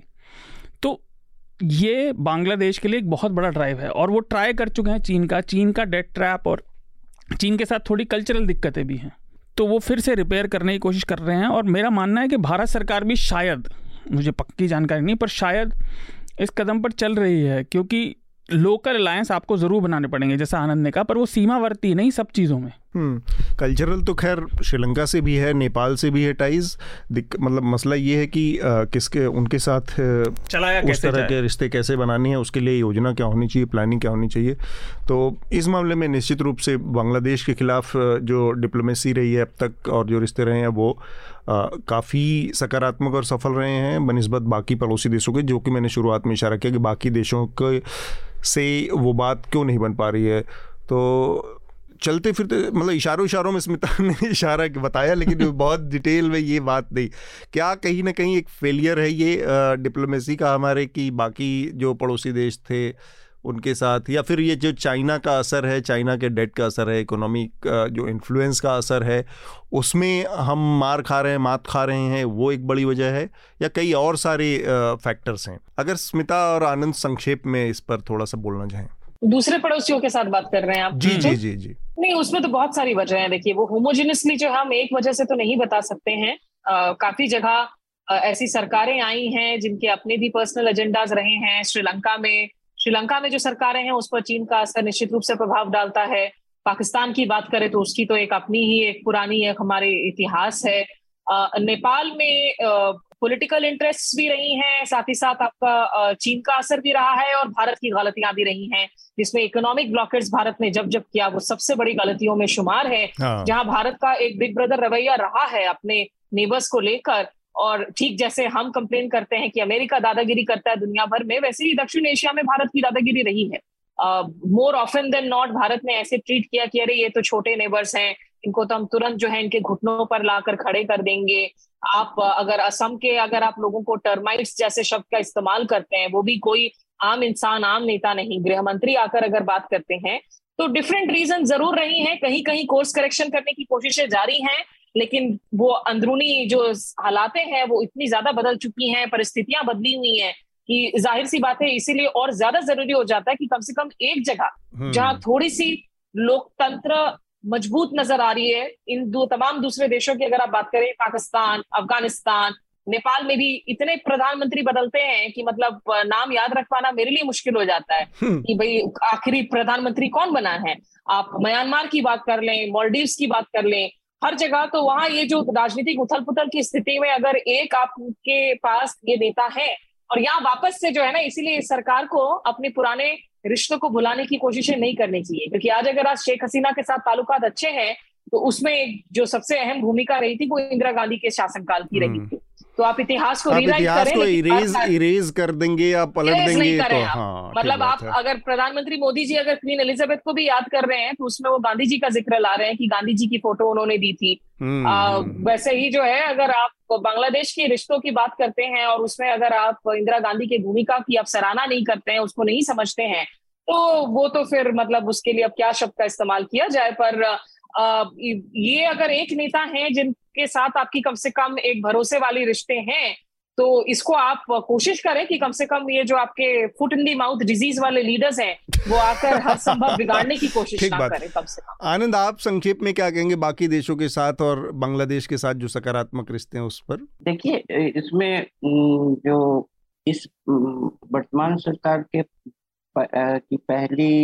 पहला कार्यकाल और दूसरे कार्यकाल में पूरा अंतर है। पहले कार्यकाल में जो है मेरे ख्याल से पीएमओ का हस्तक्षेप ज्यादा था, और इस दूसरे कार्यकाल में जो है जो प्रोफेशनल डिप्लोमेसी का ज्यादा हस्तक्षेप है, जो प्रोफेशनल फॉरेन सर्विस का, और उसके कई हैं, मेरे ख्याल से ज्यादा समय लगेगा। लेकिन मैं एक आर्टिकल इसमें रिकमेंड करना चाहूंगा कि जो प्रोफेसर हैप्पीमन जैकब हैं जवाहरलाल नेहरू विश्वविद्यालय में डिप्लोमेसी पढ़ाते हैं और समाचार पत्रों में भी बराबर लिखते हैं और कई जगह पे आलोचक रहे हैं मौजूदा सरकार के उन्होंने, लेकिन इस परिवर्तन को द हिंदू अखबार में इस साल के शुरू में मोदी फॉरेन पॉलिसी 2 करके लिखा था कि ये बदलाव जो अप्रोच में दिखा है कि जो पीएमओ से प्रोफेशनल डिप्लोमेसी की तरफ जाने का और नेबर से हैंडलिंग के भी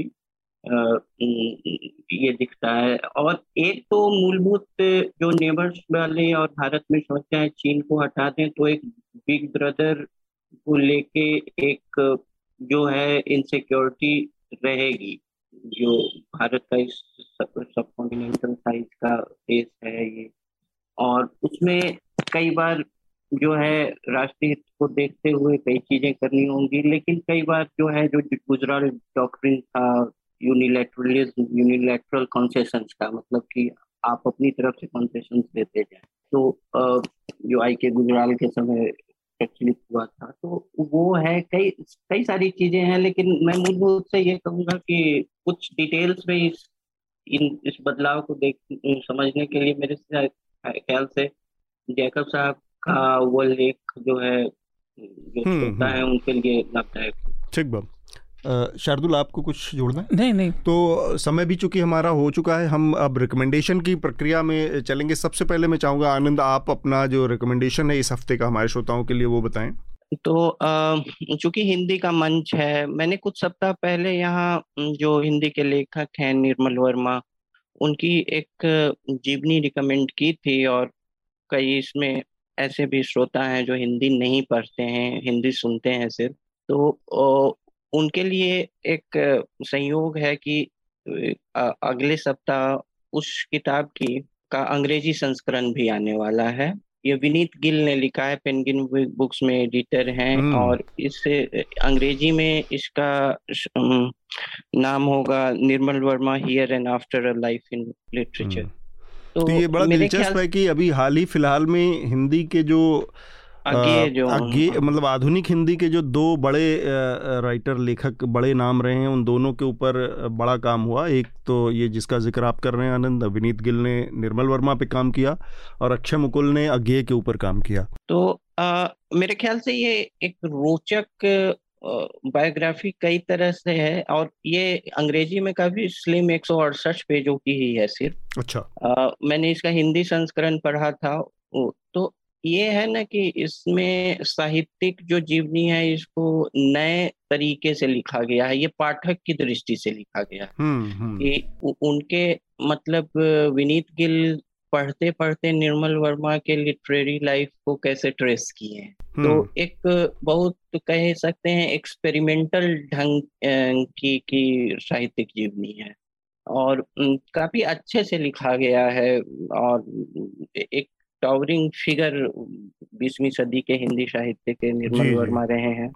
और ये एक मेरा है। दूसरा मेरा रिकमेंडेशन है कि ऑल इंडिया रेडियो पर अभी जो एक सीरीज उन्होंने भारत के स्वतंत्रता के 75 वर्षगांठ पर चलाई है, कई महीनों से अभी भी चल ही रहा है। इसका नाम है स्वाधीनता की यात्रा आकाशवाणी के संग। तो आकाशवाणी खुद जो है 94 वर्ष पुरानी संस्था है, और उसके पास जो ऑडियो आर्काइव्स हैं वो अनमैच्ड हैं, और कई ऐसे कैसे स्वर हैं, कई ऐसे लोग हैं जिनको आप पढ़े हैं, जानते हैं, लेकिन कभी सुने नहीं हैं। मसलन की राम मनोहर लोहिया, मसलन की विनोबा भावे, या कई लोग ऐसे हैं, या आम जनजीव भी। तो उन्होंने बहुत अच्छे तरीके से कई चीजों का भारत की यात्रा जो रही है स्वाधीनता के बाद, उसको ऑडियो आर्काइव्स के माध्यम से प्रस्तुत किया है। मेरे ख्याल से उस सीरीज को सुनना चाहिए। ठीक बात। स्मिता, आपका रिकमेंडेशन? अतुल, हम चूंकि बांग्लादेश के प्रधानमंत्री के दौरे की बात कर रहे थे, तो एक पुरानी किताब है, कुछ लगभग 9-10 साल पुरानी, ब्लड टेलीग्राम, गैरी जे बास की किताब है। ये जो 1971 लिबरेशन वॉर हुआ था, उसमें उसने काफी सारे आर्काइवल मेमोज वगैरह, यूएस कॉन्सुलेट के साथ क्या बातचीत चल रही थी भारत की भूमिका पर, एक बहुत ही वेल रिसर्च्ड एक किताब है। उसको मैं रेकमेंड करूंगी। बाकी नेटफ्लिक्स पर रेकमेंड करने की जरूरत नहीं है। द क्राउन जो है ऑलरेडी मोस्ट वॉच्ड में वापस से आ चुका है क्वीन एलिजाबेथ पर। और अगर आपके कोई फॉलोअर्स हैं कि देखिए भाषाओं से आगे जाकर जो है आज की एंटरटेनमेंट की दुनिया में बहुत सारा कंटेंट अवेलेबल है, अगर कोई कोरियन ड्रामा के फैंस हैं तो इस वक्त जो एक मोस्ट डाउनलोडेड सीरीज है एक्स्ट्राऑर्डिनरी अटर्नी वू, ये इसकी जो प्रोटैगनिस्ट है उन्होंने दरअसल ऑटिज्म स्पेक्ट्रम डिसऑर्डर को पोर्ट्रेट किया है। और ये अभी तक का सबसे ज्यादा डाउनलोडेड जो है सीरियल अक्रॉस दी वर्ल्ड शायद ये बन चुका है। कोरियंस का ऐसे ही ड्रामा है, ड्रामे का जो है बहुत रेज रहता है भारतवर्ष में, तो उसको लेकर काफी विवाद भी चल रहा है कि ये ऑटिज्म को सही से इन्होंने पोर्ट्रे किया है या गलत पोर्ट्रे किया है। तो उस लिहाज से भी जो है आप इसको देख सकते हैं। मैं जरूर देखूंगा।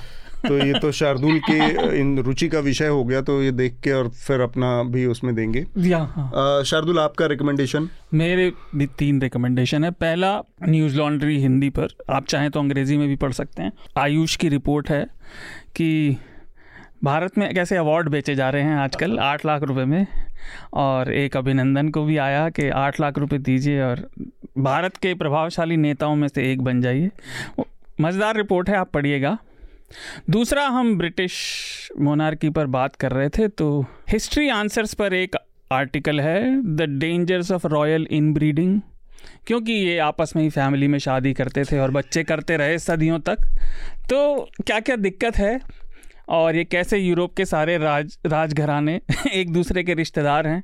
तो ये बड़ा अच्छा आर्टिकल है, ये पढ़िए। तो इनब्रीडिंग क्या है? फिर तो बहुत सारे मोनार्की अलग अलग तो हो ही गए, बहुत सारी फैमिलीज हैं उसमें। तो एक ही आप पढ़ेंगे तो आपको पता चलेगा कि खैर चलिए। तीसरा एक सीरीज़ HBO पर आजकल आ रही है, मेरी पसंद की है, गेम ऑफ थ्रोन्स का ही offshoot the House of Dragon. Visually काफ़ी अच्छी है, पॉलिटिकल इंट्रीग अच्छा है और वो मिडीवल यूरोप की कहानियों पे ही बेस्ड है, तो उसमें भी आप देखेंगे ये सब चल रहा है। देखिए मेरे दो रिकमेंडेशन हैं, एक तो आज ही जो कांग्रेस की पदयात्रा है उस पर टाइम्स ऑफ इंडिया में एक ऑपएड छपा है, मुझे वो ब्रिटिश कोई मतलब वाइट राइटर हैं, उसके नाम उनका नहीं याद आ रहा है, इसलिए गिल्स गाइल्स क्या कुछ है ऐसा, उनका नाम जाइल्स वर्नियर्स है, जाइल्स वर्नियर्स टाइम्स, हाँ जो अशोका यूनिवर्सिटी के हैं और सीपीआर के साथ करते हैं। हाँ बिल्कुल वही नाम। यात्रा makes Congress look like it's doing something but what really needs to rebuild ground. तो एक तो वो है कि उसको पढ़ा जाए कांग्रेस में, वो पॉइंट वाइज उन्होंने बहुत अच्छी तरीके से एक तो वो लिखा है। दूसरा ये एक सीरीज़ है नेटफ्लिक्स की, ये इसलिए मैं रिकमेंड कर रहा हूँ शायद मतलब कि ये हमारे यहाँ मतलब सामने घटी हुई घटना थी और वो इतनी बड़ी हम लोग की स्मृति से एकदम गायब हो गई थी। तो जब हम यूनिवर्सिटी में थे इलाहाबाद, हम लोग हॉस्टल में, उस टाइम की घटना है, 2000 का महाकुंभ चल रहा था और वहाँ पर एक सीरियल किलर पकड़ा गया था, राजा कोलंदर नाम था उसका।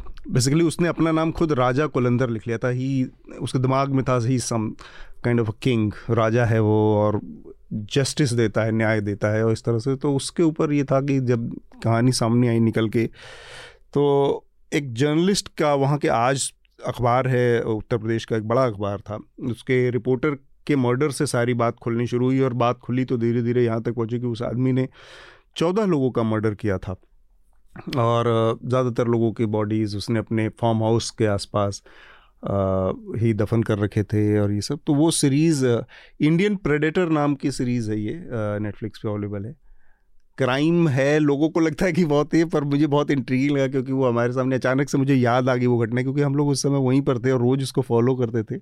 तो 2000 में यूनिवर्सिटी के उस दौरान ही की घटना थी। नहीं, क्राइम इंट्रीगिंग होता है, आप देखना चाहते हैं कि मानवता की सबसे विभत्स हरकतें लोग क्या कैसे करते हैं, कहाँ पहुँच जाते हैं। एग्जैक्टली और इसमें एक चीज़ अच्छी बात, एक अच्छी कहें ये, उस जो सीरीज़ बनाने वाले हैं उनकी जो सक्सेस है वो ये है कि उस वो आदमी अभी भी उन्नाव जेल में अपनी सज़ा काट रहा है और वो बहुत होपफुल है रिहा होने का और बाहर आने का, और उसका इंटरव्यू है उसमें पूरा, और उससे बातचीत से उसका जो पूरा हाव भाव है, बॉडी लैंग्वेज है, उससे कहीं ऐसा लगता नहीं कि आदमी इतना हीनियस, इतना उस तरह की इसके अंदर भावनाएं होगी।